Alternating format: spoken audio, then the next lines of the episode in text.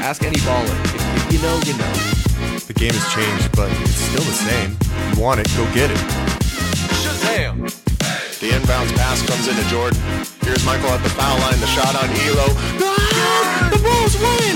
They win it! Mike, you're honestly telling me that you're top five. Yeah. Top five of all time. No question about it. Booker, this is for the win. Got it. Wow. Yeah. The ruling on the floor is made basket.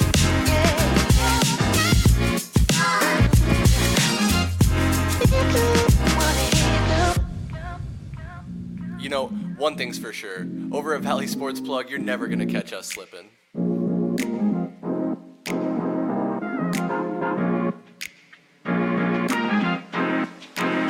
the first overall pick, the Phoenix Suns select. Three, two, one, yeah!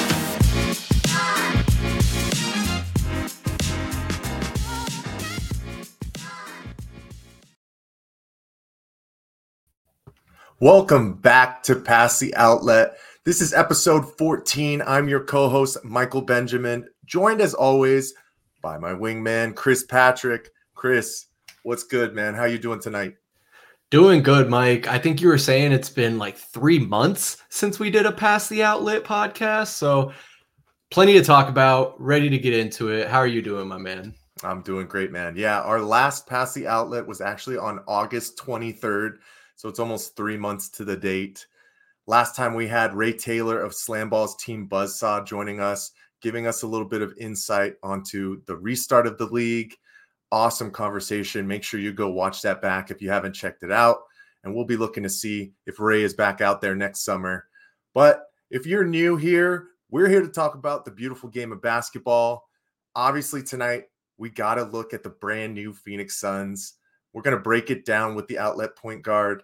And of course, take a look at what our friends are saying about the new N B A in-season tournament with Reddit Reacts. But if you're joining us, we love you. Make sure you smash that like button and subscribe to Valley Sports Plug. We're hitting you with bi-weekly Suns recaps. We got Cardinals recaps every week, live streams, heat check podcasts, you name it. Make sure you drop a follow across all social medias at AZ underscore VSP. Guys, we're doing another ticket giveaway this year, and I promise you it's going to be a big, big game. So stay tuned for more information on that. But Chris, let's get right into it. Like we said, it's been three months, but it's been three months because there was a big World Series run by one of our teams, right, with the Arizona Diamondbacks. But the N B A season is fully underway now. And we got to look at some new faces in some new places, right?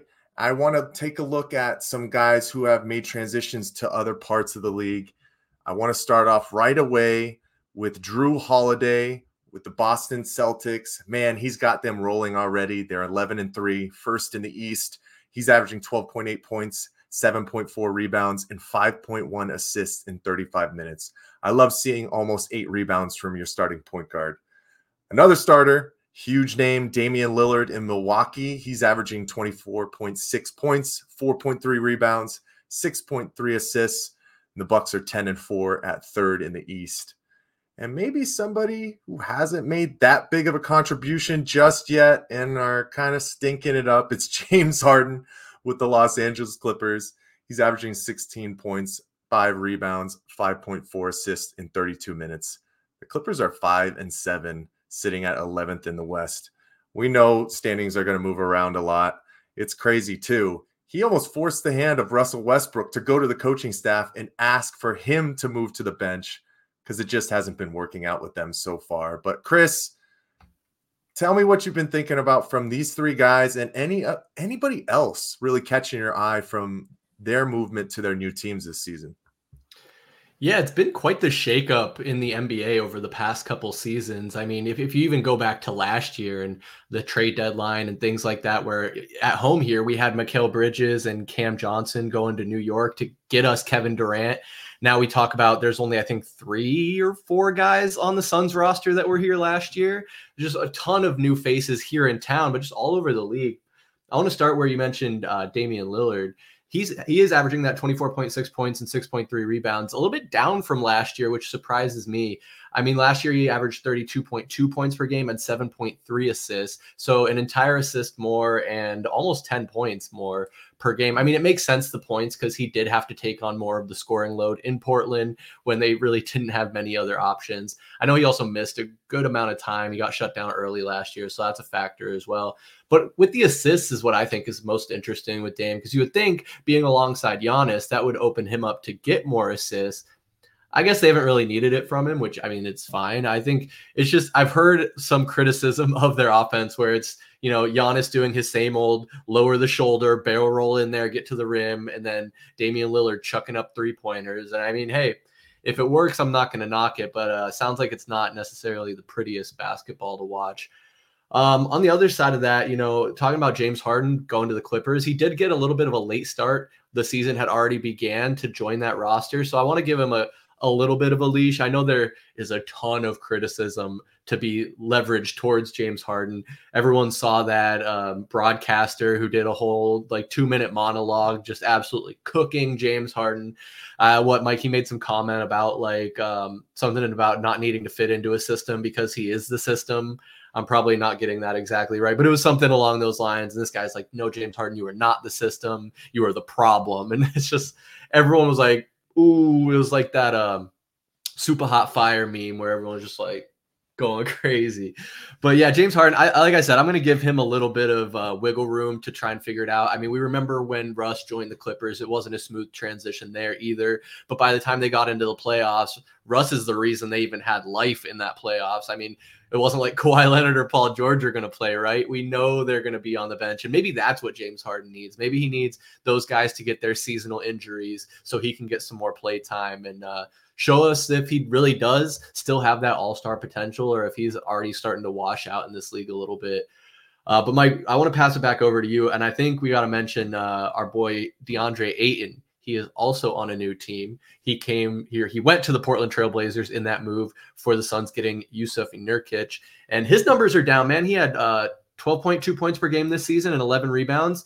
Uh, last year, he was averaging eighteen points per game and ten rebounds. So I guess he's getting one more rebound per game than he was last year, um, but not quite scoring as much. So the grass isn't necessarily always greener on the other side, is it, Mister Ayton? Oh, it's not. I mean, the biggest thing that's going around as well right now is that he's averaging zero point seven free throw attempts per game. And if he's going out that route, he's not even going to get one free throw attempt per game. That's an issue from your big man.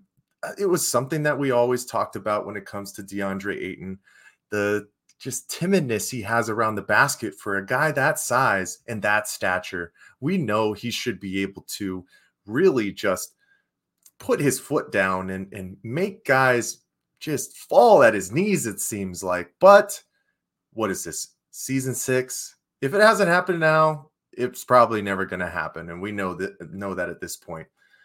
Uh, and remember when we were talking kind of right around the trade, when everything went down, I said, you know, hopefully DeAndre Ayton can find some success with Portland, but that team isn't going to be successful, at least to start. And it's already showing. The Trailblazers are three and ten. They're second to last in the West. They're fourteenth. And they've just lost their seventh straight game as well. So it's a struggle in Portland. I feel for Portland fans. It's going to be a tough time. They do have some nice young pieces, but it's going to take a big time rebuild for them to get back into this West, which is just so, so tough. We already know that. And I guess the last guy I have to talk about, Chris, when it comes down to new places, new faces, it's another Chris. It's our old guy, Chris Paul, with the Golden State Warriors. Right now, he's averaging nine point eight points, three point nine rebounds, and seven point seven assists in about twenty-nine minutes.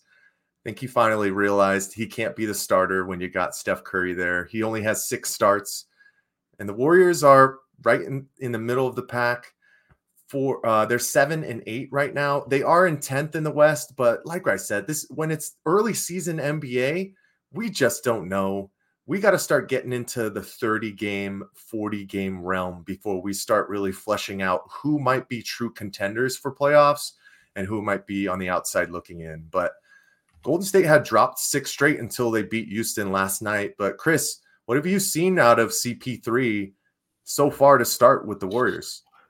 You know, to be to be honest and fair to Chris, I've seen a lot of what we have seen from him the last two years, an aging point guard, not even an aging point guard, an old point guard at this point. He has to, you know, shift his game, and he has. He, he still has his mid-range. He still has his court vision, but he's much slower and not quite the the spry, young, scrappy point guard he used to be. I think the six-man role for him is honestly probably fitting at this point. I know it probably was a lot of swallowing of pride that went into him actually willing be being willing to accept it. And as far as that goes, I don't know how willing he is. Obviously, he's not throwing a fit about it. He's a pr- true professional. Chris Paul has been one of the the best pros in the league for a long time, so you got to give credit where credit's due. But uh, it's really what I expected from him. He was going to go in there, slow the game down, move the ball around, and and his three-point shot has gotten, you know, to a point in the last season and a half where he is able to knock those open ones down more often than not. But I I'm just glad he's not here anymore. I know that's bad to say, but he he did the, the him controlling the pace can be a blessing and a curse. It really depends. And this team, this Suns team that we have, didn't need Chris Paul to control the tempo when you have a Kevin Durant and Devin Booker who play a much different style than Chris Paul does. He almost hindered what they were doing. And I almost wonder if that might actually be an issue with the Warriors too, especially how they tend to run and gun kind of the way they do. Just talking about the Warriors more broadly, though, while while we're on the topic, what a nightmare, man. You got Draymond, the consummate man-child, choking people out, getting technicals, being the same old Draymond. And Klay Thompson, man, poor guy. He has just not been the same since he came back from his injury. He's still a decent spot-up shooter, but you can tell he's just a step slow. And I've heard rumblings that they might even be looking to trade him. Obviously, they got a lot of big contracts there, so you, you would think something would have to give. I can't imagine seeing Chris Paul move again, and you know they're not going to move Steph. So who does that leave, Klay or Draymond? But Chris Paul, man, I think his days in the league are numbered. I don't think we've seen the last of him, though. I'm, I'm not just talking about Allstate commercials. I think he's going to find his way back into the basketball spotlight as soon as his career is over, whether that's through broadcasting or being on the sidelines as a coach. That makes sense. I mean, Chris Paul is a big personality. He's going to find his way back into the league whenever he does hang it up. I mean, I'm kind of surprised that he came back this upcoming year, Chris. I mean, his injury struggles have been well apparent. You know, during his three seasons with the Suns, he couldn't stay healthy in the playoffs. And trust me, we have enough health issues to worry about right now. So I'm I'm kind of with you. I'm I thank Chris Paul for his service, but it was time to move into a different direction. But yeah, I don't know. I think Klay, he's on the last year of his deal. If he's going to stay with the Warriors, he's going to have to take a pay cut. I don't know who's really going to want to drop a bag on him moving forward either, just based off of those two major knee surgeries. And like you said, he's not the same type of guy. But the biggest thing to me is, how has Draymond Green not worn out his welcome in Golden State? I mean, he literally forced Jordan Poole over to the Wizards, and that guy is – he's way better talent at the end of the day than Draymond Green. I know Draymond is yeah. kind of that glue guy, but it truly is kind of crazy the amount of negativity that Draymond continues to bring with himself. He still finds his way to get extensions and all that kind of stuff with the Warriors. But enough about them. It's time to transition to our team, our favorite team, the team we love, the Phoenix Suns. Right now, after thirteen games, they are seven and six. They're sitting at seventh in the West, third in the Pacific. They are on a nice little winning streak. They've won three in a row. Might say because Devin Booker finally made his way back into the lineup, right? He comes out and we crush the Timberwolves and have two really tough back-to-back games in Utah against a really scrappy Jazz team. But before we dive into it a little bit more, Chris, with Pass the Outlet point guard, I got to know, who is your biggest surprise from this Suns team to start the season? Oh, man, I'm glad I got to go first on this one. I would have to say Grayson Allen, man.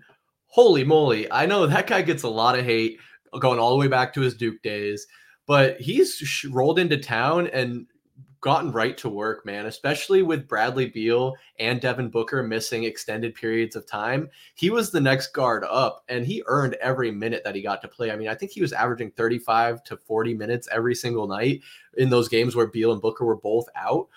I've just been totally impressed. His ability to play defense and be able to attack the basket on offense is just exactly what we need. I'm not saying he's going to replace Booker or Beal. And it's funny because in our last, uh, in our first Suns recap of this season, I said, you know, we know Devin Booker is important to us, just how important to us. And I feel like it kind of sounded like I was saying that we don't need Devin Booker and we're good with Grayson Allen, but that is just not the case, people. So I want to set the record straight here. We absolutely need Devin Booker, but Grayson Allen is a great compliment to him and a guy that uh, I really appreciate having because, like I said, he can fill in when those guys are out, but when they are healthy, he can come in with the second unit and still be a solid starting caliber player out there. I love it. And like I said during the recap, wasn't surprised that Grayson Allen made his way onto the player of the recap this early, man. I love it. In the spot starts that he's had, thirteen games, he's had to start thirteen. All games this season, he's averaging twelve point three points, four point seven rebounds, and incredible forty-nine point three percent from three-point range in about thirty-two minutes per night.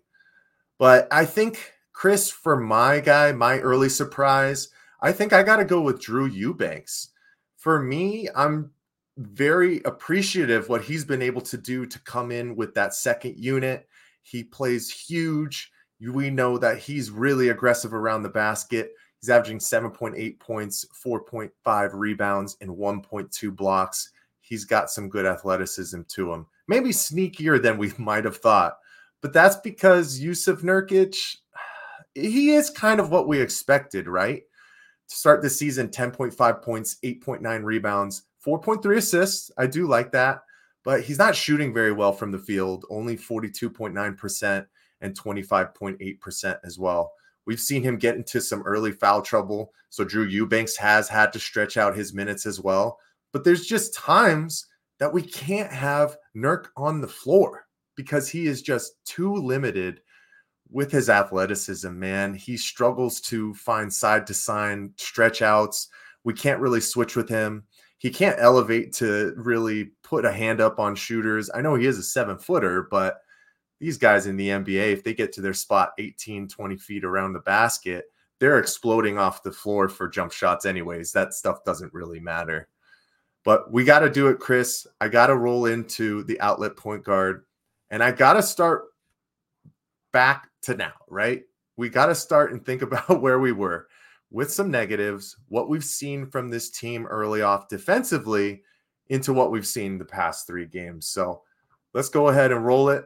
Uh, first and foremost, I got to say O K C, man, I hope that they make a nice push in the playoffs. They're an exciting young team. But what we've been seeing from the Suns defensively right now is just kind of discombobulation. We're struggling with communication. And that's what happens when it comes down to a new team, right? And it's just easy switch matchups. When the ball is rotated back out right there, Drew Eubanks, you got to fall back onto Wembanyama. But now that Devin Booker is back into the lineup, even starting from his time on the first game with Golden State, against Golden State Warriors, we know he's on a mission this year. He's our starting point guard, man. He's looking to get guys involved in any which way he can. He's averaging nine point eight assists so far. And then obviously right now, because Bradley Beal's out, it's the two-headed monster of Devin Booker and Kevin Durant. And Kevin Durant, Chris, he's on an M V P pace. You can't tell me any way otherwise. He's averaging thirty-one point four points, seven point two rebounds, five point five assists, and one point two blocks, doing it on both ends and really pushing this team over the end of the finish lines when we need it. So let me roll it back right up to the top, Chris. What are you seeing and thinking about from this Suns team defensively to start this season? Oh, uh, just absolutely disgusting, gross. Like, just looking at this play, like what, what happens here? Like, Are, are K D and Beal really not talking? Like, I don't understand how you get two guys falling off to cover. Who is that? Josh Giddey? What, Kevin Durant, where are you going? Like you said, the I think you said the word discombobulation, and that just summarizes it perfectly because they, they just look lost. Like they're, I can't tell you how many plays exactly like this I've seen where it's a simple pick and roll, and our guys just get lost in the sauce, can't find it. And there's a guy wide open. Like, this is fundamental day one basketball, Mike. It's it's talk, switch, or fight through the screen. Like, there's no other option. So for this type of shit to be happening is just it's a head scratcher for sure, but it's not anything I don't think that that they can't clean up. I think it's perfectly within the realm of possibility. It, it really just comes down to effort, right? Because I get Brad Beal is covering the guy, and he probably thinks K D or someone should be there. I get that. So I'm not going to put it all on Brad Beal. Um, if anything, I'd say that's probably on Kevin Durant.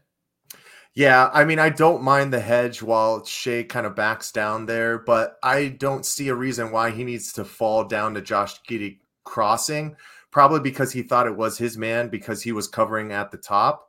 But I kind of blame Brad Beal there. Like, you got to yell and make sure that Kevin Durant knows that you're helping and stepping into cover, and that it's his responsibility to flash back up on Jalen Williams. And he gets that wide open three-pointer. I mean, it's all communication when it comes down to that. And like we say, this is stuff that's correctable, definitely easy to figure things out. We have to talk about the Suns having to work out different rotations to start this season as well anyways. I mean, guys aren't playing where they need to be. I mean, we already said it. Grayson Allen has started every game. He's not a starter for this team. He's been filling in well, but that wasn't what he was brought in to do, right? So once you get rolling with your matchups and start figuring out the guys that you're on the floor with all the time, it becomes easier for that type of communication. But yeah, this one with Keita Bates-Diop, I see Grayson Allen pointing over for him to go. I don't know. He's asking to double to Joel. I'm okay with living with Joel Embiid maybe doing a back down on Drew Eubanks and then doing his patented one foot step back, almost kind of like Dirk Nowitzki, right? But where is the talk? Where is the communication? Kevin Durant, you can cover that cutter right there. I think that's DeAnthony Melton. Tell Eric Gordon to flash back out to Kelly Oubre, or like, that's just what we've been missing to start this season, right, Chris?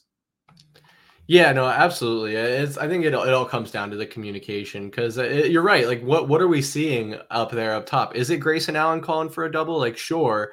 But then why aren't, why is there no talk on the back end of that? Like, Kevin Durant and Eric Gordon have no clue what's going on. And, and K D does his best he can to close out there. But, I mean...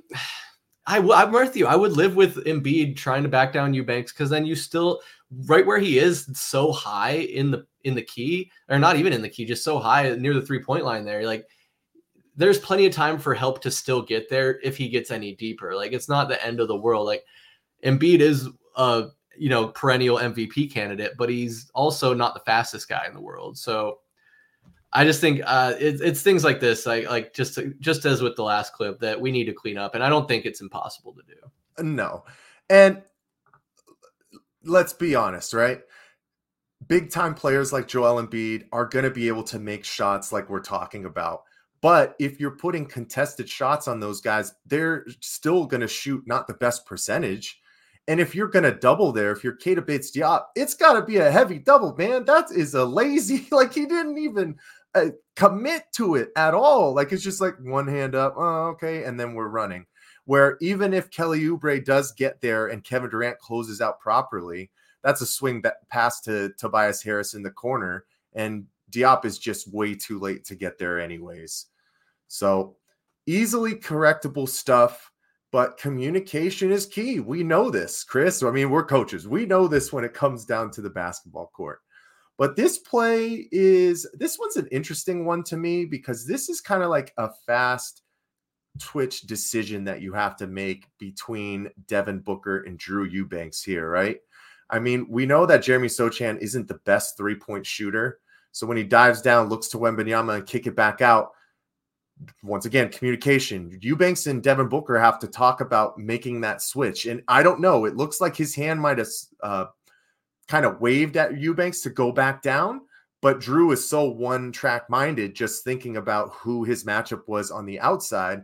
He's not even thinking about properly making that switch back. I mean, look, let's see, let's be honest. Like, you have to try and make that switch as soon as you can. Devin Booker guarding Victor Wembanyama is just not a not a possible thing. I mean, even Drew Eubanks at seven foot is still what four inches shorter than Victor Wembanyama.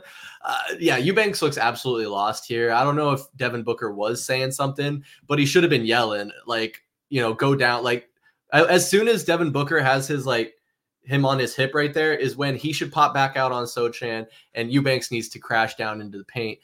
I, I mean, it's hard to say if it would even make a difference. I mean, you just chuck it at the rim, and Wembanyama's right there to just pop but, it in. But you're talking about, right, I mean, let's pull it back just a little bit more. I mean, when Sochan picks up his dribble right here, Drew Eubanks is already falling back into the paint. If you're going to make this pass from Sochan, if you look to switch that double right there, he can try and lob it behind, but Drew Eubanks should have the step. I know Wembanyama's seven foot four, but he should be able to get a body on him, and he would force him under the basket anyways if he were to somehow be able to really corral that ball. So, yeah, right here, ball pickup. Devin Booker has kind of pushed him towards the sideline. He steps out, steps ahead to Sochan, and then Drew Eubanks falls down, where if he makes that pass, Drew Eubanks can use his size. And I know he's got L Bs on Wembanyama, who's only two ten right there. But those are just little things, man. Those are little understanding the scenarios on your mismatches. And unfortunately, in that Spurs game as a whole, we did see a lot of those happen. And that's why we dropped both of those to the Spurs. But, all right, enough of the negative. Let's roll into what has really been rolling for the Phoenix Suns these past three games, which have propelled them over five hundred. And Chris, I got to pass it over to you.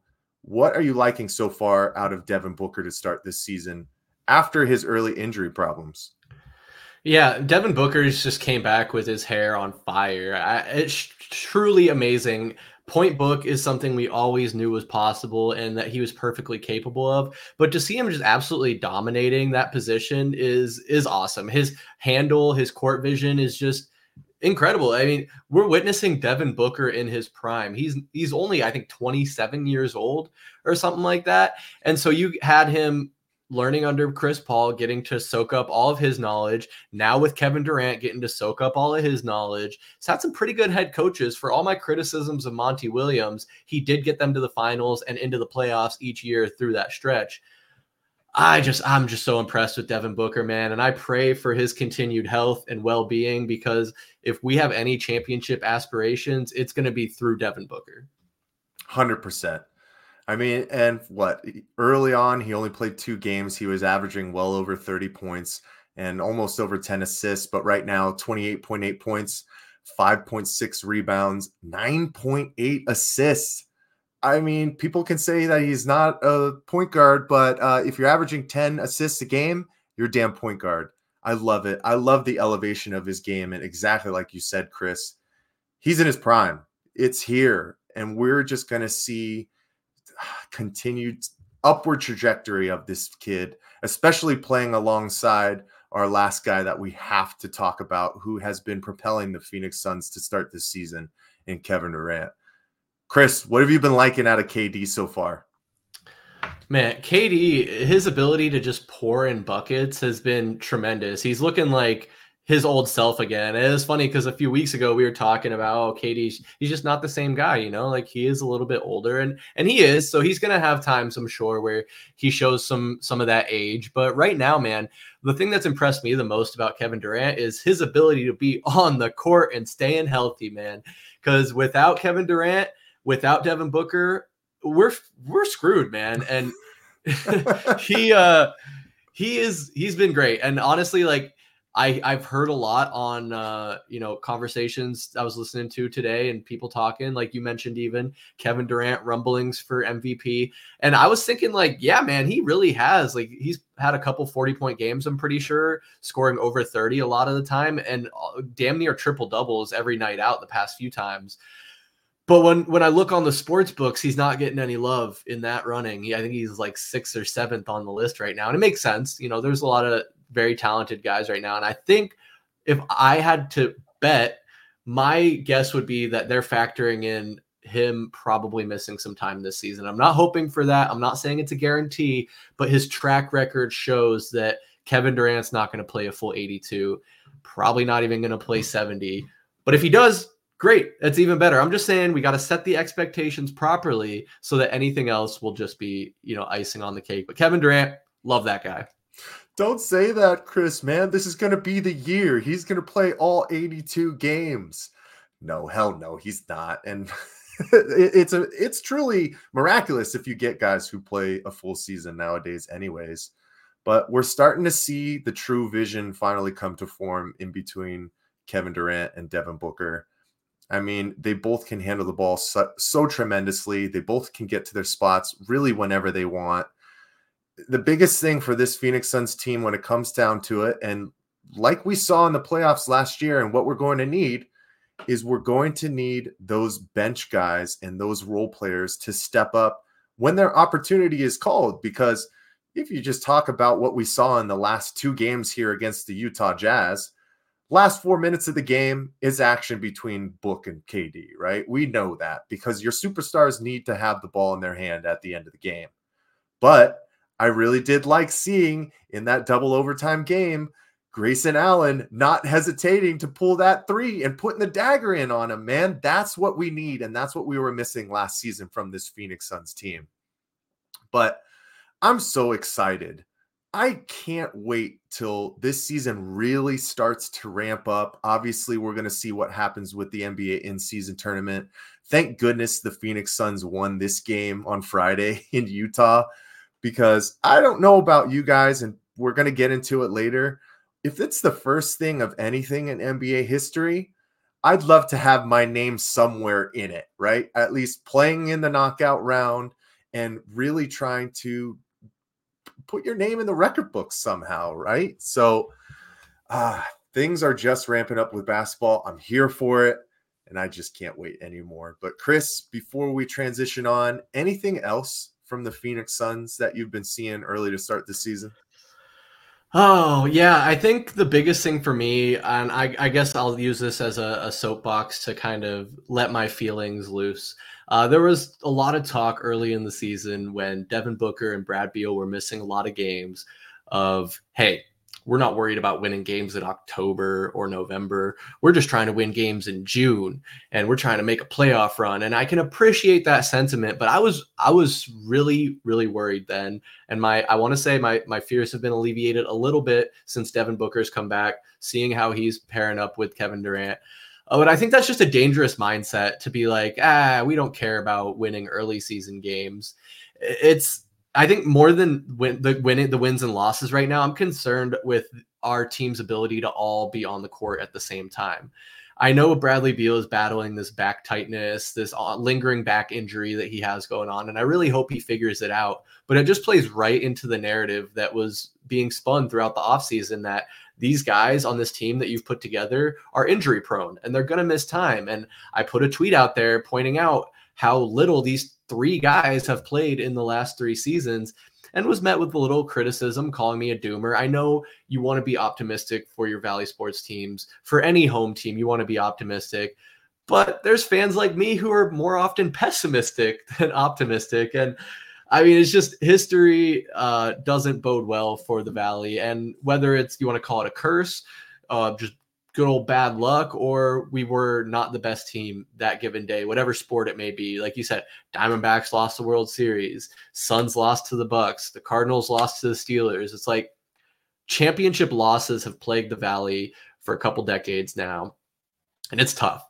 It's tough. But tying it in, my point being is I am feeling a little bit better here today. We got Booker, we got Durant back. I think they're going to be able to get things going. And And when I take a step back and look at more of a big picture, the thing that gives me pause is that these guys are going to be able to put it together. I know, I know they are. It's not like you can go through all of this work and not have it pay off. I mean, you see what they did to get the record-setting year where they won all those games. They busted their ass throughout the regular season. And what did that get us?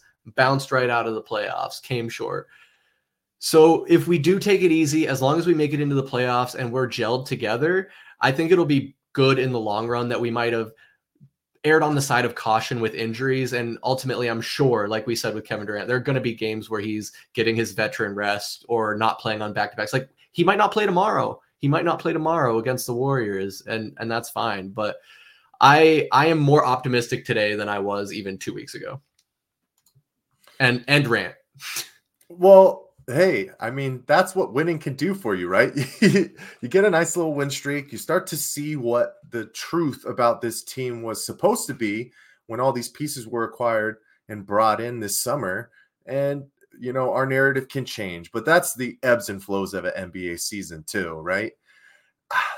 I know there were other people who were talking about when Bradley Beal and Kevin Durant are on the floor, or you have two guys on the floor of your, you know, superstars, you still should have enough talent to win those games.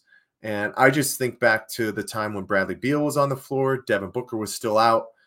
We got that first win, win against Chicago. Granted, we had to pull that one out of our ass, but then we dropped the one against the Lakers and then O K C. I mean, those are two teams that aren't slouches, and those are two teams that are fully healthy right now.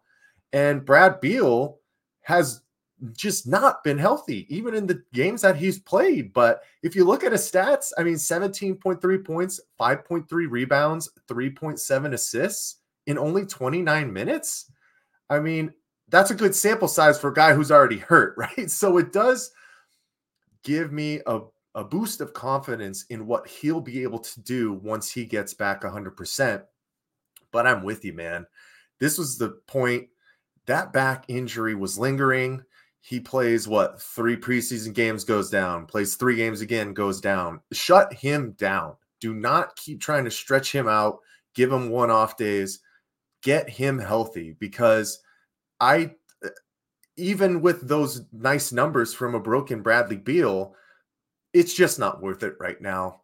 We, I would much rather have guys like Grayson Allen and Eric Gordon, Keita Bates-Diop, Yuta Watanabe, all those guys getting minutes early and getting extended minutes. So when their eventual minutes shrink, when it comes down to the playoff time, they're going to be ready to go when they're called upon. So get him healthy.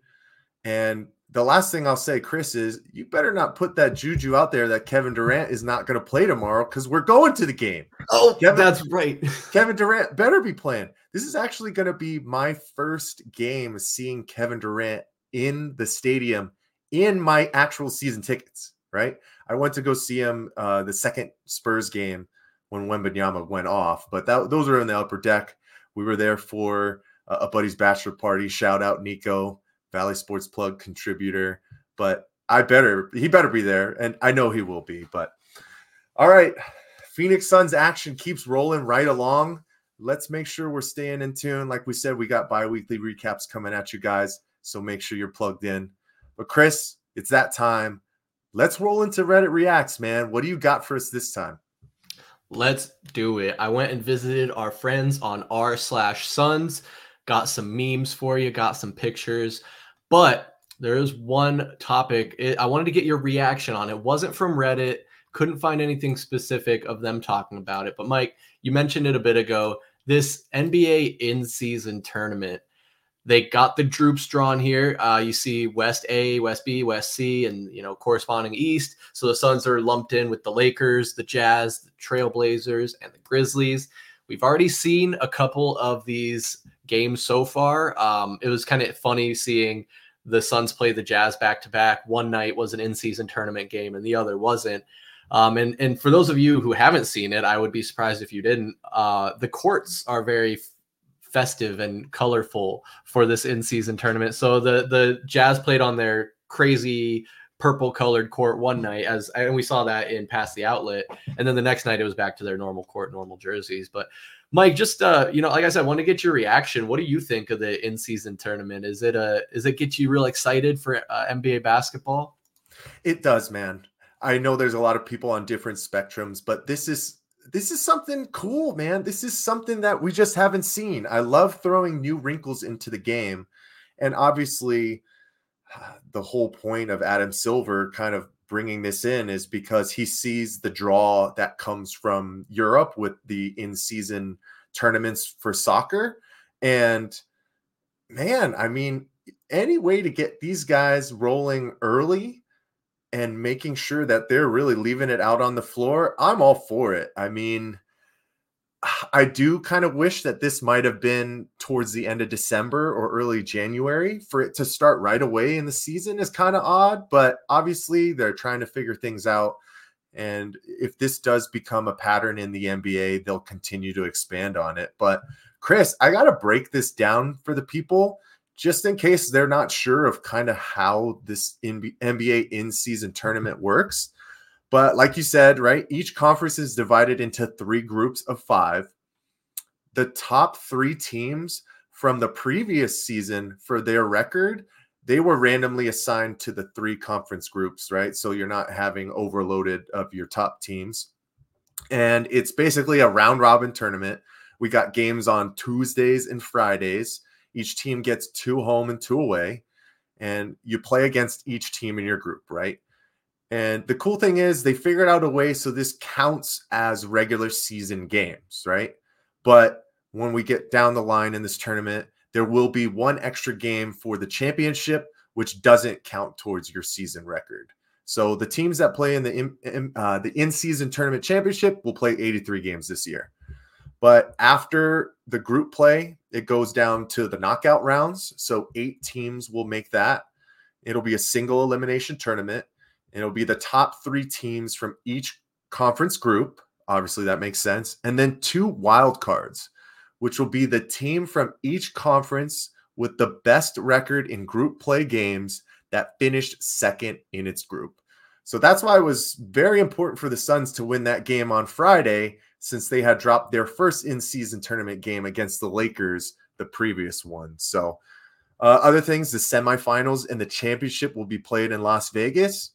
And a lot of the questions that people have been asking is, what's the What's the positive that comes out of it for the players, right? You know, what is kind of the, the juice that guys are pulling out, right? It's all about that money, baby. It's all about that money. For the teams that make it into uh, the knockout round for the tournament, the losing teams in the quarterfinals, each player gets fifty K. Uh, losing team in the semis, each player gets one hundred K. And then the runner-up gets two hundred fifty K per player, and the champions each get half a million. Lot of information just thrown at the people, Man. right? Uh, it's it's a crazy concept. It seems to be working so far because these in-season tournament games have been some of the best so far that we've seen uh, to start this season. But Chris, I mean, I'm all for it. But what are you thinking? How are you feeling about the in-season tournament? Mike, I love your enthusiasm, and I couldn't disagree more. I think that the N B A tournament is an absolute joke. It's a scam. It's like trying to get people excited about what they were already going to watch. And I don't know. I don't care about an in-season tournament champ. Like, in I don't. I mean, obviously, this is the first year, so maybe I could be wrong. Maybe five years from now, I'll be like, man, remember when the Suns were the twenty twenty-five in-season tournament champs? Oh, but who won the finals that year? Oh, okay. Well, that's going to supersede everything. Like nobody, it almost reminds me of like, who cares who won the All-Star game? It's like, oh yeah, the West has won three years in a row. I don't, I couldn't tell you who won last year. I know this is different. I don't want to get too off track, but I just, I get that there's a monetary benefit for the players and that's great, but I don't care about rich guys getting richer. Um, I guess the guys at the end of the bench, good for them. Um, they might just double their salary for the year, depending on what kind of contract they're on. But I don't know, man. Like, are, are are the tickets to these games more expensive because you get to watch your team play on a different court with a different jersey and call it a tournament? Like, I'm with you though. I, if they are going to do it, I wish they did it a little later in the season. I think, like you said, end of November, into December, sometime around there, when you really start getting into the lull of the season. If the whole point is to grab people's attention, why are you doing it starting like the second or third week of the of the year? People are already going to be excited to watch basketball. Not to mention, at that point, you're already competing with football and baseball. Uh, maybe that's part of it. They're trying to draw some attention away from that because they know once we get out, especially out of the M L B season and the football season starts to wind down, it's going to be all about the N B A and the N H L. And let's be honest, the N B A is much more popular than the N H L, uh, at least, you know, stateside. Uh, I just, I can't get behind it, Mike. I think if they're really going to keep this thing going and have it be something that sticks, they need to come up with a better incentive. And I know we had a conversation about this a couple weeks ago. I, I don't know if that looks like giving someone draft compensation or guaranteeing them a spot in the playoffs, but What what do the what do the Lakers care? What do the Nuggets care if they win the in-season tournament when they're already going to be a top three seed in the West anyway? So I just think there's some some bugs to tweak if you want to keep it around. But uh, yeah, no, not about it. I mean, cool. Let's go Suns, win that in-season tournament. Well, we got to freaking make it there if we at first, well, right? And I don't know if you mentioned it. It's also when it comes to right now in the group play, uh, it's not just the wins and losses. It's how many points you score, right? Point differential factors into it as well. I think that'll be a big component when it comes down to the two wild card spots, right? Because obviously whoever wins the top, you're, it's, it's pretty easy, but you know, figuring out who that's those second teams that are in each group, who's going to get that out. I think it's going to come down to those point differentials. So that's why we've been seeing a lot of teams still hoisting it up at the end of these games, even if they might be up by eight, ten points. They're trying to add to that point differential. Uh, yeah, the last thing, Chris, I echo your sentiments in regard to the incentives. They're not there just yet, right? You know, Devin Booker, Bradley Beal, Kevin Durant, they all make thirty-five plus million dollars a year. Well, Devin Booker does. Kevin Durant and Beal make plus forty-five. But beside the fact, I really, really like, if this is going to be something that moves forward with the N B A, having the winner be an automatic bid for the playoffs, because this can bring out some of the best from some of the, uh, let's be honest, bottom feeder teams that if they can mir- miraculously make a run, and they were probably only going to win thirty-five games and not make the playoffs that season, they get an automatic bid. Now, where would you put them? Would you put them middle of the pack? Would you give them a fourth seed so they get home court advantage as well? Uh, see, there's just too many questions to still kind of iron out to start. But for me, it's something new. It's a new wrinkle to the N B A, and any way that we can change the game a little bit, either than actually changing the rules, I'm okay to try it out, right? I'm okay to try it out. So we'll see how it goes for the rest of this season. But we got a big game tonight, right? Tonight is an N B A in-season tournament game for the Phoenix Suns against the Portland Trail Blazers. DeAndre Ayton is making his actual return. You know, this is when they should have been putting the welcome back DeAndre Ayton yes, yep. stuff up on the on the screen. So we'll see what kind of uh, response the fans give him tonight. But Chris, what else do you got for Reddit Reacts for us tonight?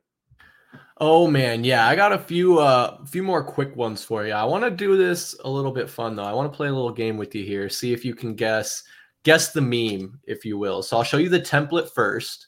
This is the template that they used over on Reddit. So you see you got Rocky and uh uh what I forget his don't, name. I'm sorry. Don't ask me. Never seen the films. Honestly, I haven't either. And then Rocky's looking up at the, the I know that's the Russian dude. He's from the "if he dies, he dies" meme. I might that might even be the if it if he dies, he dies scene. So we're gonna come over to here. I'm gonna zoom in on this a little bit. Um, so I'm gonna pull up the so that was the template, and now this is the meme here. So my what my question is, when I scroll down, what is gonna be what picture is gonna be superimposed over the Russian guy? Oh. Oh, man. Is it Mike Hall or Corbin Carroll? Is it somebody well, with the Diamondbacks? I'll give you I'll give you a hint. It's not a person. It's not a person. So that might make it tough. Oh, okay. All right. Is so, it the Arizona Cardinals? It can't be the Cardinals, is it? No, no, no, no, no, no, no. So let me zoom out here. So you got you got the Diamondbacks logo attending to the Suns logo. They clearly have been beaten up. Rocky's not too happy about it. It's the state of no, Texas, Mike. No. The state of Texas just seems to have the, the oh. state of Arizona's number. Diamondbacks get beat by the Rangers. Suns get beat by the Mavericks. The Cardinals even lost to the Texans. You can throw that in there. Why not? What is it about the state of Texas, Mike, that just has them clobbering the Valley week, year, decade after decade? Well, and two of the only three wins for the San Antonio Spurs are against the Phoenix Suns this season in Phoenix, man. Those are some tough games. Hey, I got to shout out our guy, Ben Miller, because he probably got the worst of it. He lives in Arlington. He did go to, what was it, game two? I fully give him the credit for the Diamondbacks winning that game because he brought the energy in there. but he had to put on a big ass Texas Rangers hat. So he got the brunt of it when it comes down to all of us. Poor Ben. We love you, Ben. But I don't know. What is, what is the old phrase? Everything's bigger in Texas. Damn it. Unfortunately, their sports teams are right now as well. Yeah, unfortunately seems to be the case. Uh, it's tough. It's tough, but it's always a chance for a brighter tomorrow. And I think, you know, when we look at this team, they do have a pretty bright future. Uh, I think I mentioned it a bit ago, but just to double down, Devin Booker is only twenty-seven years old, Mike. A happy birthday to him. I guess this was from twenty-two days ago. Since this is the first Pass the Outlet of the Sun season, I figured I'd make sure we had some fresh ones for you. Uh, but yeah, Devin Booker is a twenty-seven-year-old man, uh, going to be twenty-seven this whole season. He's not getting any older. Uh, man, you got to be got to be optimistic about our future with this guy on the roster. And all he does is just keep expanding his game. Like we said, now he is a bona fide playmaker, guys. Like, he is so great when it comes down to playing the game at his pace and making defenders dictate what he wants to do on the floor. I mean, we've seen plenty of his patented back downs, his slow up the dribble cross, get into the middle of the lane and hit him with his twelve-foot floaters. But now his passing ability is well far and beyond it what what it was when we first had Point Book, you know, when he was first starting out in the league. We also have a lot better weapons from back then, but very excited to see where he goes this season. And hopefully, as the Suns move and keep moving forward with their trajectory, his M V P trajectory can start going up as well, because I'd love to see him in a top five bout when it comes down to the end of this season, because this kid is something special, and we know the book ones are coming out here soon as well, so make sure you keep an eye out on those. Man, I think it's going to be hard to grab any if you're trying to go to Foot Locker or a Nike store here in the Valley, man. Those things are going to be sold out, so make sure you're checking online for those. Oh, yeah. I'm probably going to have to order my book ones online. I'm not into fighting crowds. Uh, you know what? One last thing I will say about Devin Booker, to just, you know, give him some more props, is he, he really puts in the work, and he kind of embodies the saying ball is life, because when other guys are taking trips and hitting the beach and going to shows and stuff, I mean, he does some of that, but Devin Booker is working throughout the offseason. You've seen nothing but clips of him in the gym, leaving gyms, playing with guys, playing in, in pickup games here and there. The guy never stops working, trying to get better at his craft. And it's, it's showing, man. It is showing. Every year he seems to get a little bit be- better. And uh, you got to wonder, like, ah, is this, is this it? Oh, is this it? Oh, is this it? But he just keeps raising the bar every, a little bit every season. And I'm really, I think for that reason, that's why I'm so excited to see what he can do, you know, probably in the next five to, let's be honest, five to ten years. I think Devin Booker will be a guy that plays late into his thirties, should his body allow him to do that. Right. He loves the game that much. I wouldn't be surprised. And if he can, he seems like a smart enough player to be able to transition once he gets a little bit older, his game, and he'll still be able to find his spots. But it sounds like Kendall Jenner's friends want her to get back with Devin Booker as well. So everybody loves D-Book, Chris. That's, that's just the truth. Out with Bad Bunny, they said. I like it. I like it. Getting the pop culture spin in there. Oh, man. But, you know, I guess we can keep talking about Devin Booker a little bit. It's funny. I, I love to see the friendship him and Kevin Durant have. We saw them going to a couple of the Diamondbacks games together. I think a few Mercury game games here and there. Um, but also uh, roasting his friend Kevin Durant on Twitter. Uh, he went back in Kevin Durant's Twitter account and found a tweet from February twenty-fifth, twenty ten. Where Kevin Durant tweeted, hashtag you ever wake up in the middle of the night and think about a girl you like or starting to like and sit at the edge of your bed and say, damn, I want her. So Devin Booker uh, retweeted that and said mood. So man, he's going into the archives for that one. That's crazy. Yeah, we're, we're going back over thirteen years for that one. So, so two questions, Mike. What do you think of the friendship between Book and Durant and him throwing this little rib? And also, two, is this a subtweet about Kendall Jenner? Yeah, well, I'm going to start with two. It's a subtweet about Kendall Jenner. He heard the rumors. He heard the train's maybe getting back on the track, so he's throwing it out there as well. But I love it, man. We've known that specifically Kevin Durant has a high affinity for Devin Booker, going back to their time with the Olympic team. And obviously, when everything went down in Brooklyn for Kevin Durant, what was the place that he wanted to come? It was to Phoenix, and it was to play with Devin Booker.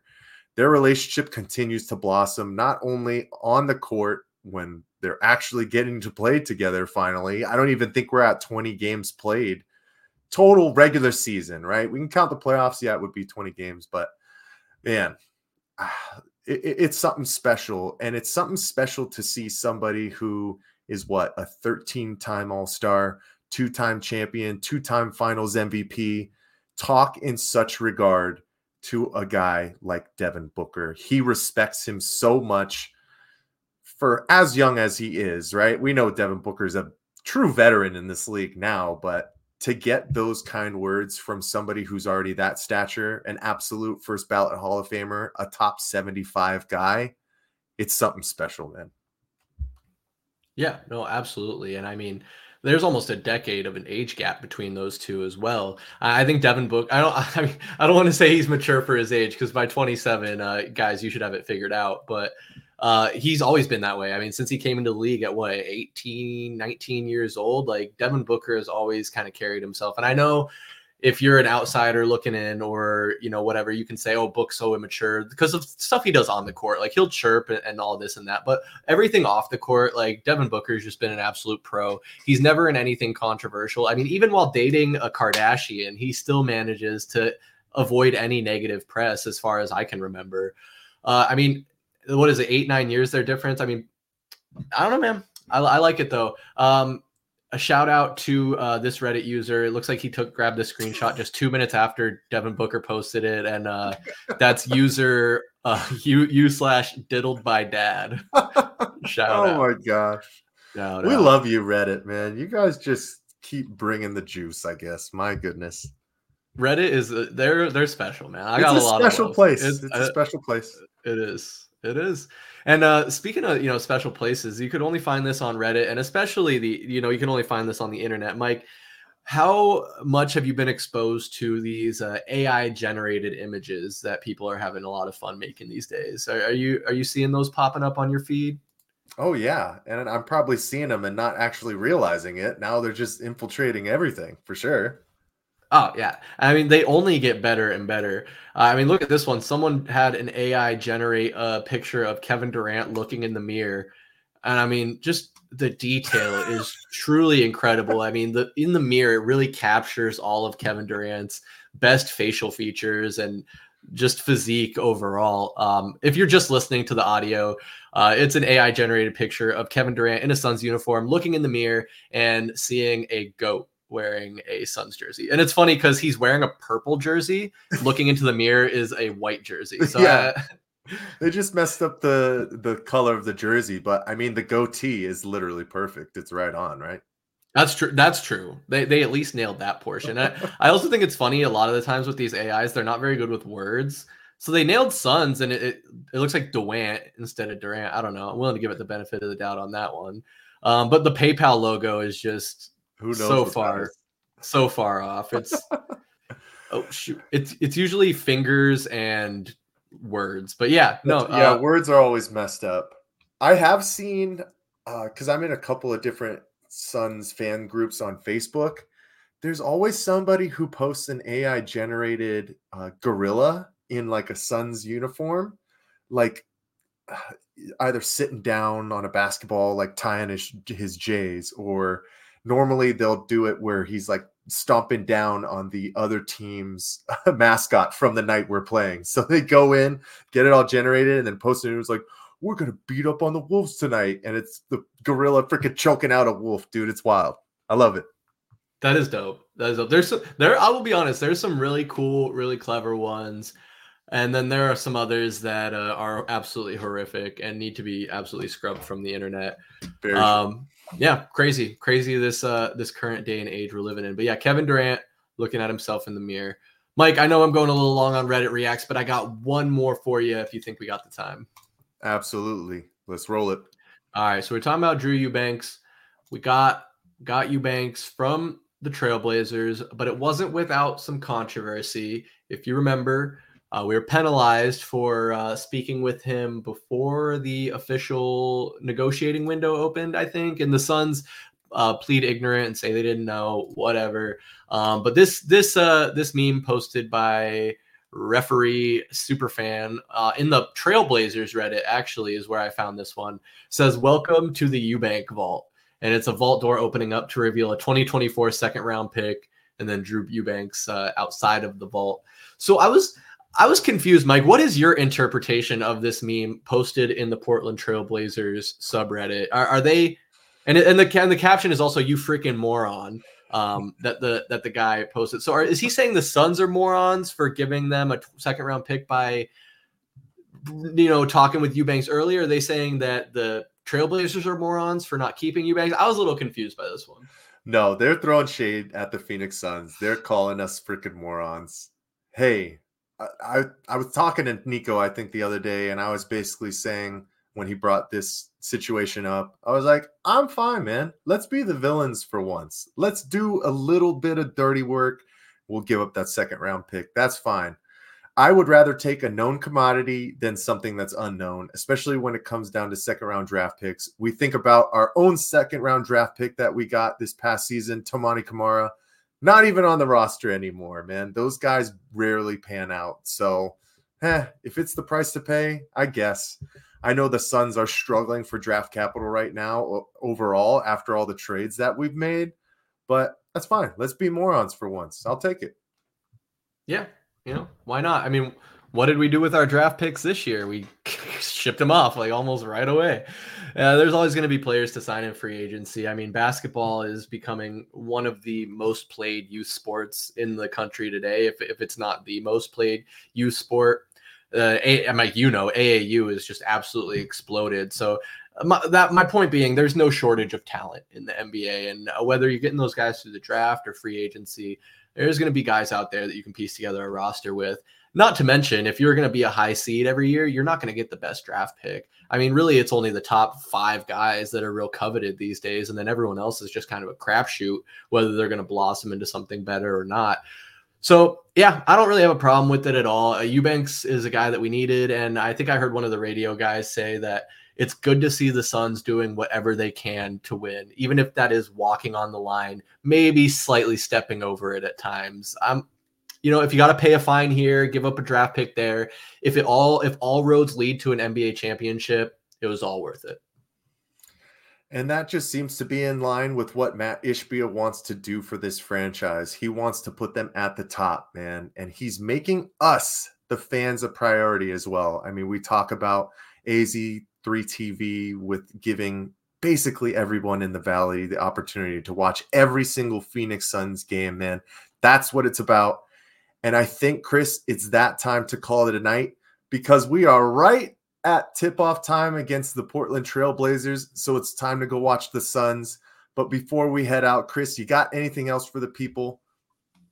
Yeah, and let us know in the comments. Uh, we're looking at some new content we want to bring you in the new year. We're uh, in the middle, almost the end of November now, so just right around the corner. Mike mentioned the Suns game tipping off right now. Do you guys want to see us do a watch party where Mike and I are sitting here breaking down the game? We're watching it on our computers. You're watching it on your T V, and we're just all talking about the game at the same time. Do you want to see more long-form content, more short-form content? Please, please let us know, because we want to make this a product for you.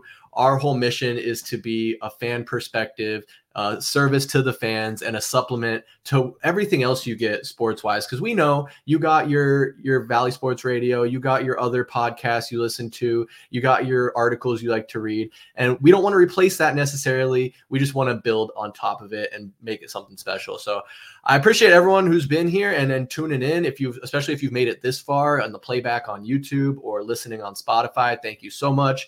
Please, please like and subscribe. And let's go Suns, man. Let's win this in-season tournament, and let's roll into the new year with some momentum. Couldn't have said it any better, Chris. Let's win that in-season tournament that Chris hates.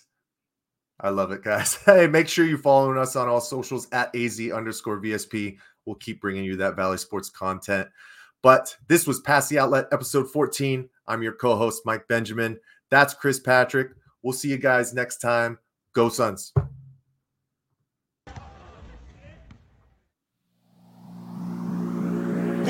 two, three, four.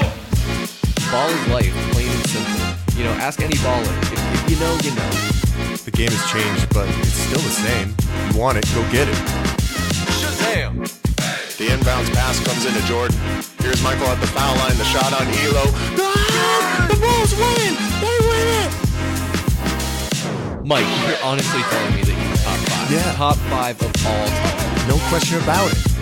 Booker, this is for the win. Got it. Wow. Yeah. The ruling on the floor is made basket.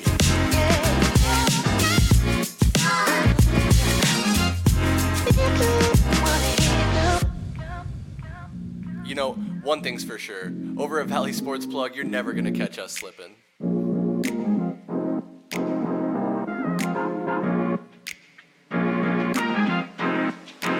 With the first overall pick, the Phoenix Suns select. Three, two,